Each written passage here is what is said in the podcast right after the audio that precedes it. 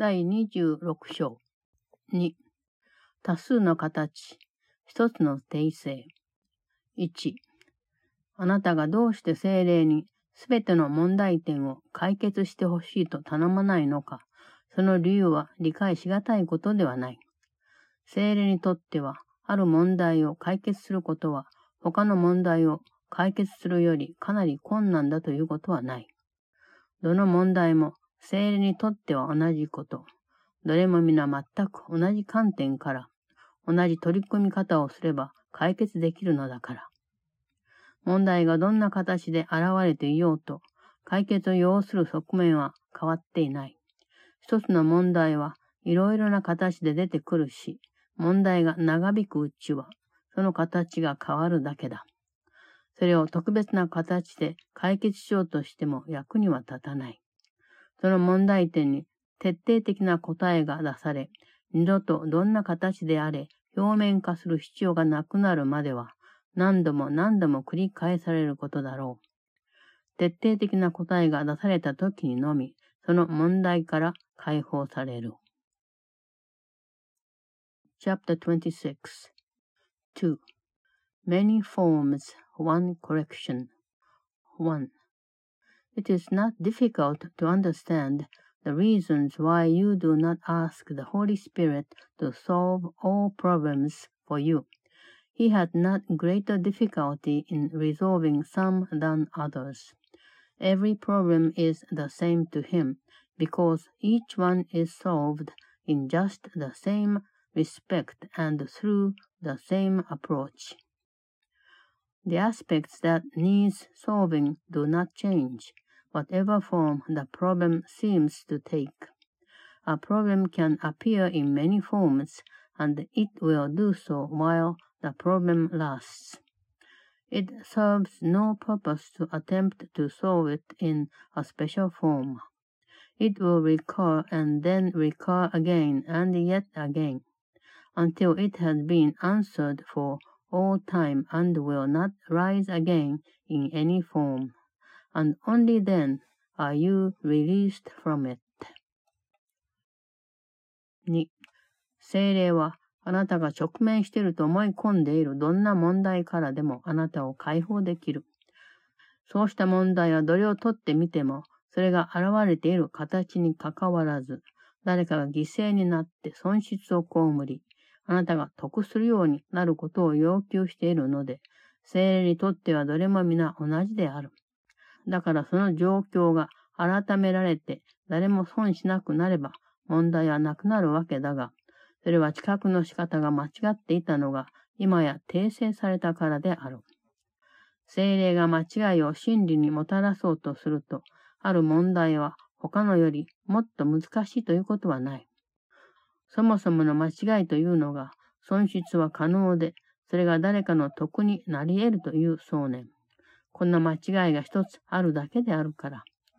もしそんな想念が本当だとすれば、神は不公平だということになり、罪はあり得るし、攻撃は正当化され、報復は正当だということになる。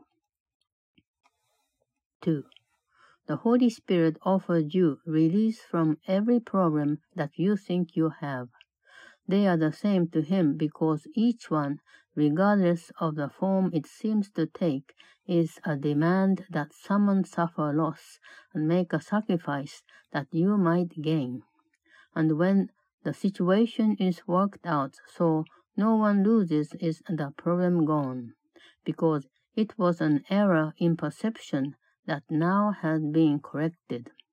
One mistake is not more difficult for him to bring to truth than is another. For there is but one mistake, the whole idea that loss is possible and could result in gain for anyone. If this were true, then God would be unfair, sin would be possible, attack be justified, and vengeance fair. 3. この一つの間違い、これがどんな形であれ、それを訂正する方法が一つある。損をするということはない。あると思うこと自体が間違いだ。あなたには何の問題もないのだが、自分では問題があると思っている。ところがもしそうした問題が大きさや複雑さ、場所や時間、他と違うように見せるどのような毒性にも関係なく、一つまた一つと消えていくのを見たら、自分に問題があるとは思えないはずだ。自分の見ているものに自分で限界を押し付けておいて、それがどのようにであれ、神を制限できるとなど思わないことである。3. This one mistake in any form has one correction. There is no loss. To think there is is a mistake. You have no problems, though you think you have, and yet you could not think so if you saw them vanish one by one without regard to size, complexity, or place and time, or any attributes which you perceive that makes each one seem different from the rest. Think not the limits you impose on what you see can limit God in any way. 4. 正義の奇跡は間違いをすべて訂正できる。問題になることはどれも皆間違いだと言える。それは神の子にとって不公平なことなので本当ではない。精霊はいろいろな不公平さを比べてみて、どれがひどいとか、大したことはないとか、どの分はもっと不公平だとか、それほどでもないとかいうわけではない。精霊にとってはそうした不公平さには何の特性もありはしない。そんなことは間違いであり、そのために神の子が苦しんでいるわけだが、その必要はないのである。だから精霊が茨や釘を取り去ってくれる。精霊はその手を休めて、まず大きい傷か小さい傷か見分けようとはしない。神の子を傷つけることは不正なことに相違ないので、そんなはずはないと、一つ判断を下すだけである。4. The miracle of justice can correct all errors. Every problem is an error. It does injustice to the Son of God, and therefore is not true. The Holy Spirit does not evaluate injustices as great or small, or more or less. They have no properties to him. They are mistakes from which the Son of God is suffering, but needlessly. And so he takes the thorns and nails away. He does not pause to judge whether the hurt be large or little. He makes but one judgment that to hurt God's Son must be unfair, and therefore is not so. 5. ある間違いは訂正してもらうために渡してもいいが、他のは自分にとっておく方が安全だと信じる者に一つ覚えておいてほしいのは、正義は絶対的なものだということ。部分的な正義というものなどありはしない。もし神の子に罪があるとすれば、有罪判決を受けることになり、正義の神から慈悲を受けるに値しない。しかしあなたがその人を有罪だとし、死刑にしたいからといって、その処罰を神に頼まないことだ。神はその人の潔白さを見るための手段をあなたに差し伸べてくださる。そこに見えるものをあなたが見てみようとしないで、その人を罰するのは公平なことだろうか。あなたが問題を自分自身で解決するために取っておいたり、これには何の解決法もないと判断したりするたびに、問題を大きくし、癒される見込みをなくしている。正義の奇跡は公平になり得るということを否定しているのである。5. You who believe it safe to give but some mistakes to be corrected while you keep the others to yourself, remember this. Justice is total. There is no such thing as partial justice. If the Son of God is guilty, then is he condemned, and he deserves no mercy from the God of justice. But ask not God to punish him, because you find him guilty, and would have him die. God offers you the means to see his innocence. Would it be fair to punish him because you will not look at what is there to see? each time you keep a problem for yourself to solve, or judge that it is one that has no resolution, you have made it great and past the hope of healing. You deny the miracle of justice can be fair. 6. 神は公正でいらっしゃる。したがって正義が解決できないような問題は一つもあり得ない。しかしあなたは、ある程度の不正な行為はまず、まず良しとし、自分自身を維持するには必要だとさえ信じている。このような問題は大きくて解決できないと思っている。あなたはある人たちが損失を被ればいいとし、誰も全く犠牲にならずに済むことを願っているわけではないのだから。もう一度自分の特別な役目について考えてみてほしい。ある人はあなたがその人の中に完全な潔白さを見るために与えられている。そしてあなたはその人が損失を被るようにと願うことはできないので、犠牲になるようにと頼みもしないだろう。正義の奇跡をあなたが呼べば、あなたにもその人の上にも必ず現れる。精霊もそれをみんなに受け取ってもらえるまで満足しないであろう。あなたが精霊に渡すものはみんなのものなので、あなたが渡してくれることで、精霊はみんながそれを平等に受け取れると保証できるのである。6. If God is just, then can there be no problems that justice cannot solve? But you believe that some injustices are fair and good and necessary to preserve yourself. It is these problems that you think are great and cannot be resolved. For there are those you want to suffer loss, and no one whom you wish to be preserved from sacrifice entirely. Consider once again your special function. One is given you to see in him his perfect sinlessness, and you will ask no sacrifice of him, because you could not will he suffer loss.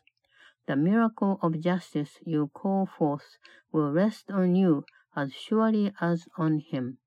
Nor will the Holy Spirit be content until it is received by everyone. For what you give to him is everyone's, and by your giving it can he ensure that everyone receives it equally. 7. ではあなたが自分で抱えている問題を全部訂正してもらう気になった時には、どれほど素晴らしい解放感を味わえるか思ってもみるがいい。どんな形であれ、苦痛は味わいたくないので、問題を一つも残しておこうとはしないだろう。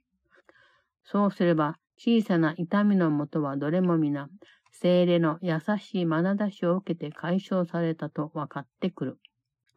そんなものは皆精霊の見るところ、本当に取るに足らないことで、思わずついてもすぐに消えるほんの小さなため息ほどの価値しかないし、永久に取り消され、忘れ去られる。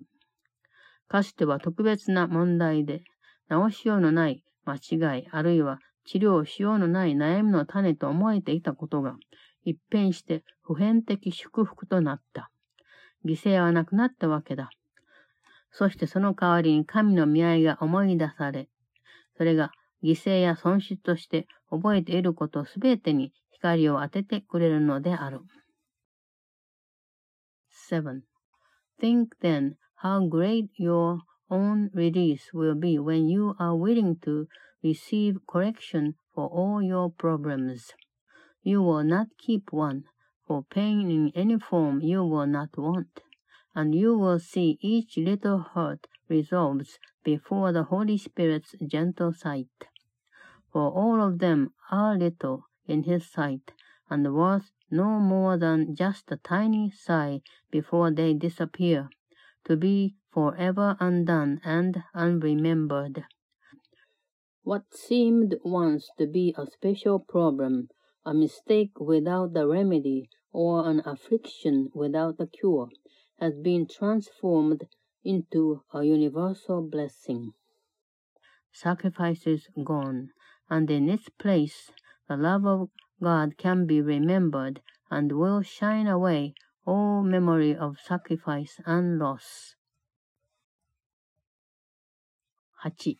正義を恐れるのではなくて、愛するようになるまで、神を思い出すことはできないであろう。神は誰に対しても、 何に対しても、不公平なことをなさるはずはない。なぜならすべてのものは神に属しており、永遠に御自らが創造なさったままだと分かっておられるからである。神が愛しておられる者には何一つ罪はないし、攻撃は及ばないに相違ない。あなたの特別な役目が大きく開き放つ扉の向こうには、神の見合いの思い出がそっくりそのままで、怪我されることなく保存されている。だからあなたに必要なことはただ、地獄ではなくて天国を与えてもらいたいと願うこと。